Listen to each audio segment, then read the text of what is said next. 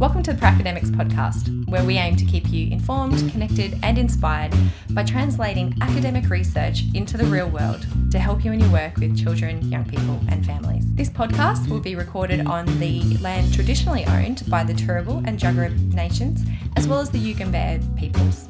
So we pay our respect to the traditional owners of these lands, as well as the emerging community leaders around Australia. My name is Dr. Chelsea Leach, and I will be the very first host for our very first episode and talking about one of my favourite pieces of research, which was published in the Journal of Child Psychology and Psychiatry in 2016 by Martin Teicher and Jacqueline Samson. So it's an annual research review. It looked at the enduring neurobiological effects of childhood abuse and neglect. So, there's a lot of detail in this paper, and it's one to kind of break down and process slowly, I think, to really understand it. So, I'll do my best at talking you through it. They hypothesize at the beginning of the paper, before they start doing the research review, that most psychopathology may actually emerge due to the mismatch between the world the brain was modified to survive in, where there has been early childhood maltreatment, there's certain survival skills that are needed. So, the brain develops those survival skills or adapts to that risky environment. But then the brain might find itself in a completely different world during subsequent developmental stages. So, when you go to school, it could be a very different environment to uh, a traumatic home life, or if you're then taken into care, the types of experiences that you have, or just in the adult world as well. That's the hypothesis they had that they wanted to explore. And what they did is they looked at the recent research on the neurobiological impacts across seven different areas. So they wanted to understand what's the impact of trauma on the brain structure and the function of the brain. So, when we talk about brain structure, we're thinking about the different parts of the brain that you can um, pull out, and you don't want to do that because that would be quite damaging. But uh, it might be areas like the hippocampus is a brain structure, or uh, the amygdala, and they're some of the brain structures we will be talking about. And also, the brain, this idea of the brain functioning is how all these different structures interact with each other and how they work together. So, they wanted to understand the impact both on the structure but as well as how the, the systems function as a whole. They wanted to understand if the different types of maltreatment may have differential impacts on the outcomes and they also wanted to look at whether the age at which the abuse occurred or the trauma occurred had a differential impact on the psychopathology later in life. And related to that was the timing of the abuse and the brain changes that happen as a consequence of the timing of the abuse. The fifth thing that they were looking at was whether there were any gender differences. And the sixth was at this idea of brain damage that occurs as a consequence of trauma, or is it in fact brain adaptation that occurs? So, this is an important way when we're thinking about how we conceptualize the impact of trauma. I know that in my private practice, I like to explain the impact of trauma as a survival mechanism and that your brain adapted to survive in that scenario. And that is awesome. And that's exactly what it was built and designed to do. But now it's stuck in that mode, and we need to help it adapt to the new world that you're in where you don't need those skills anymore. And you need to kind of de implement the skills that it attached and develop some new skills that will help you more in the new environment that you're in. It just seems like a much more strengths based way to talk about the impact of trauma with clients that are already probably feeling a lot of uh, shame around the experiences that they have. So, the purpose of this paper is to investigate whether that's in, in fact an accurate representation of what's happening when the brain adapts or is damaged by trauma.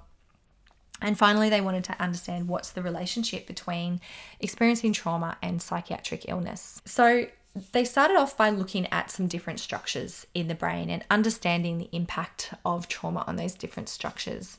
So, one of the structures that they looked at that I spoke about was the hippocampus.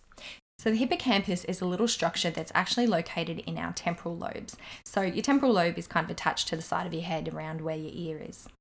And there's actually two hippocampi, one that's on the left and one on the right, and they're integrated with the limbic system. And so, what that means is that the hippocampus is integral to processing emotions and the emotional side of memories, as well as the auditory visual components of the memories. In, um, the role of the hippocampus and short term memory when I'm working with private practice clients is I'll usually ask them, What did you have for dinner last night?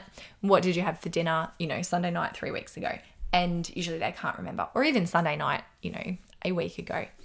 And I explain that that's a good example of short term memory. So you can remember things that, you know, have happened over um, the last couple of days generally. You've got you've got the detail there. But over time your brain realizes that that level of detail is irrelevant. And so those memories will kind of be we think essentially deleted. But the memories that are more important so an example might be you know do you remember what you ate on your 10th birthday I remember what I ate. I ate a chocolate house that my auntie had made for me, which was amazing. And so obviously my brain thought that that was a pretty important memory and so retained it and put it in the long term memory as like a really great example. Similarly, you might remember, you know, the food that you had on your wedding day or, you know, your favorite meal in a really fancy restaurant that you've been to. The role of the hippocampus is to kind of work out what part of this information is important and what part of this information is not. And the important stuff goes into long term memory. So that's a bit of the role of the hippocampus. So, what about trauma? So, we know that adults with a history of maltreatment have a smaller hippocampi. Females, in particular, may be less vulnerable to that reduction due to the neuroprotective effect of estrogen. Interestingly, the timing of the maltreatment has an impact on the hippocampus.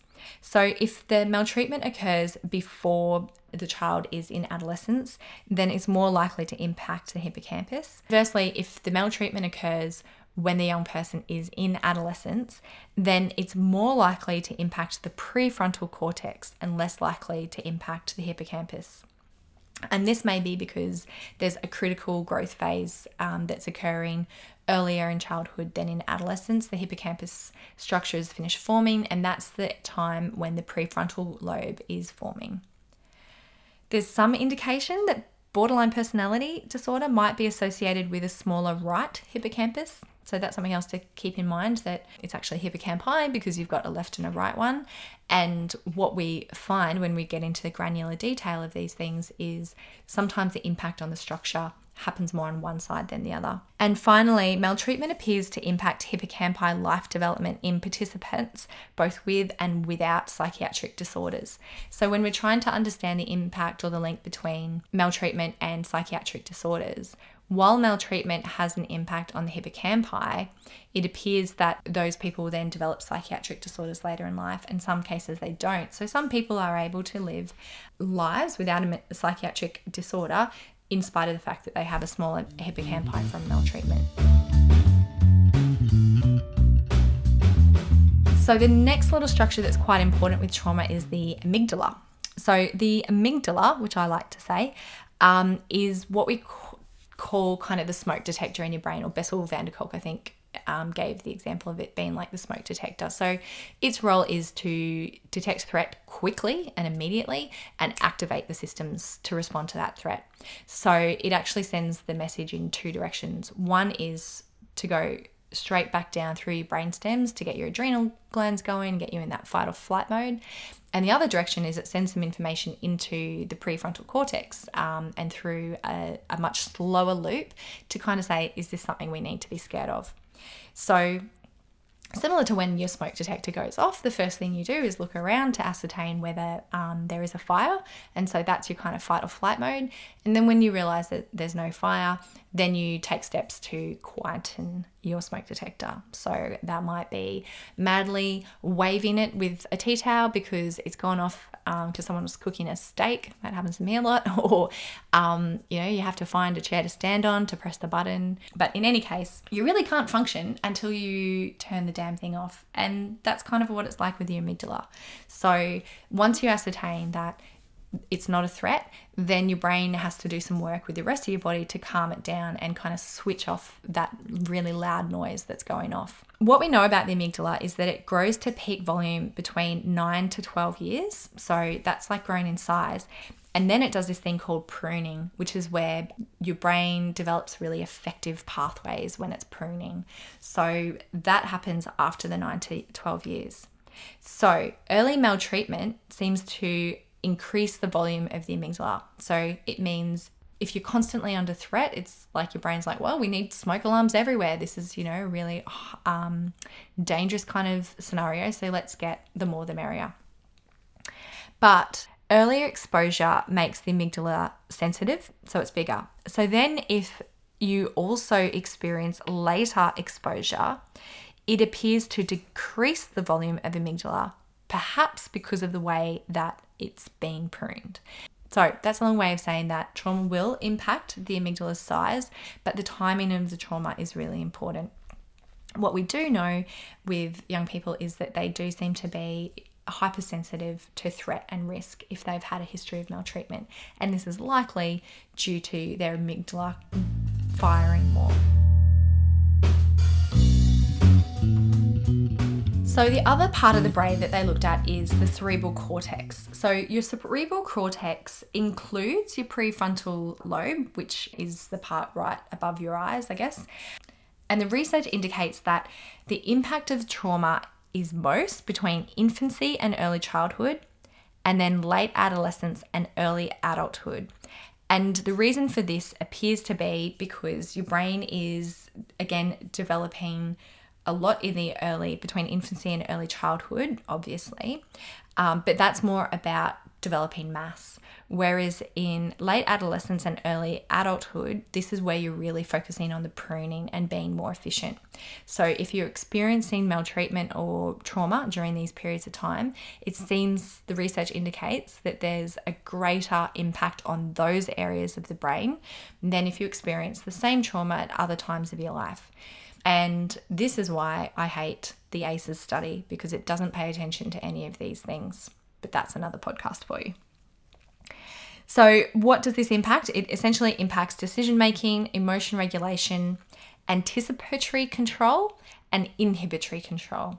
So, anticipatory control is where you are anticipating a goal that's coming and you um, are managing yourself around that to ensure that you obtain that goal. Whereas inhibitory control is where you are trying to inhibit um, impulses that might be coming up from the limbic system. So, for example, boxers have excellent inhibitory control. They might go into the ring and they're limbic system is, you know, all fired up because they're about to get hit and their prefrontal cortex has to work really hard to inhibit a lot of those fear responses so that they can keep their mind on the game plan. Uh, and that's probably a common thing across many sports.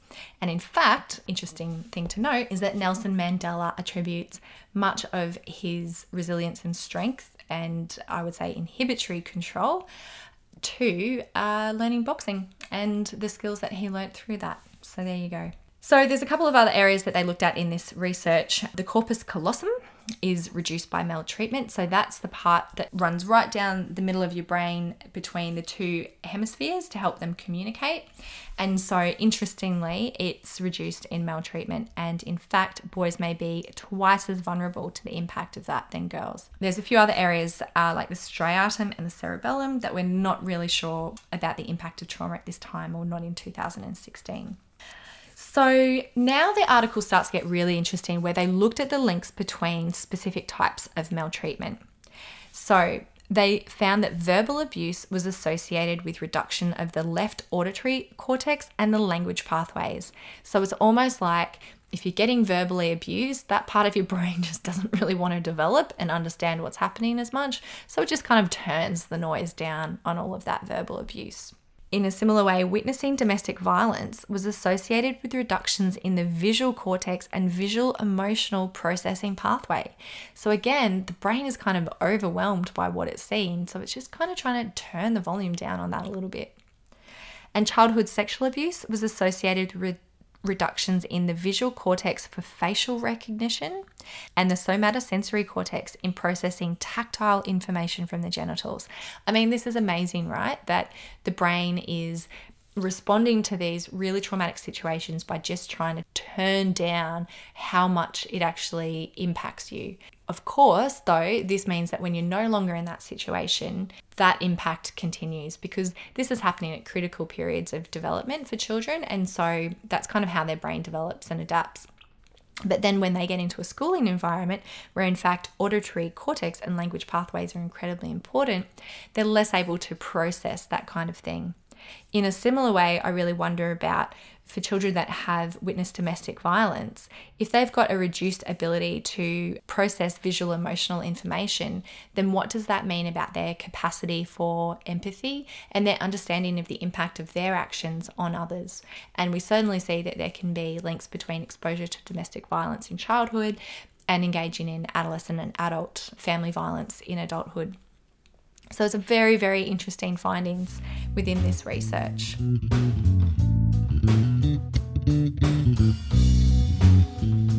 So they believe that it does appear that the brain's adapting to the trauma by shielding the child from having to process it. But as I said, this obviously has later implications for things like verbal comprehension, visual recall, sexual functioning as well, and the emotional response to witnessing events. So, what can we conclude? We can conclude that maltreatment's associated with an increase in that threat detection system. So, you've got the fire alarm is more sensitive, more likely to go off. But interestingly, while there's an increased response in this non conscious subcortical threat pathway, so the amygdala sending those messages through, there's a decreased response time in the conscious cortical pathway. So, when I described earlier that the, the amygdala sends the message in two directions, one goes down into your body to get ready for that fight or flight, and one goes in through your prefrontal cortex to kind of process what it's seeing.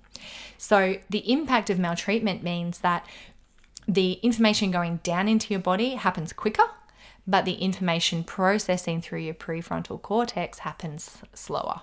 And so, for kids that seem really reactive and not able to adapt to or read social cues in situations, that explains how maltreatment has impacted those two pathways, making it very difficult for them. Interesting, there's also a reduced response in the reward anticipation pathway, so, what that means is when we're trying to manage behavior with setting up kind of reward contingencies, and these kids aren't responding to that, that's why this pathway has been impacted by the maltreatment, which means that they don't have as good anticipatory control. And so they won't be as responsive to, to the goal setting and the rewards and contingency plans. So, lastly, the overall neuronal networks that are central for maltreated individuals focus on self referential thinking, self centered mental imagery, interoception, and emotion. So, it means that their neuronal networks are wired for survival around this self focused areas. So, this may mean that there's a decreased ability to regulate their emotions, and attribute thoughts and intentions to others. So, overall, this is going to have a huge impact on their capacity for social relationships. And the reason for this is that they have less ability to regulate their own emotions.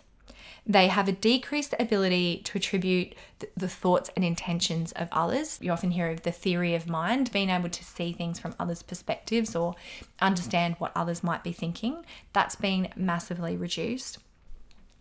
And they also have a decreased ability to be mindful of themselves in that social context. So, add to that that they've got an increased experience of internal emotions and cravings, a tendency to think about themselves, and a tendency to use self centered imagery to cope. So, naturally, that's going to have a huge impact on how they interact with the rest of the world. And when they are in pro social environments, they will appear to be the more self centered, antisocial young person that doesn't res- respond to the boundary setting and the goal setting that you see other children and young people respond to. So, it indicates that maybe we need to think of different ways to work with young people that had been impacted by maltreatment and and in particular, we need to understand the timing of the maltreatment. That's my summary of that amazing piece of research, and I'm interested in your thoughts on that. If you think that that rings true for the practice that you've experienced, the young people that you've worked with. So, if you do want to connect with us, you can tweet at us at Pracademics Inc. or comment on our Instagram post around this story at Pracademics, or of course, we're also on Facebook. And look forward to telling you why I hate ACEs in our next podcast. So, thank you for listening to the Pracademics podcast. If you enjoyed it, please subscribe, leave a comment, leave a rating, and help drive the algorithm so that other people can be informed, connected, and inspired in their work with children and young people, or recommend it to a colleague that you think might enjoy it as well.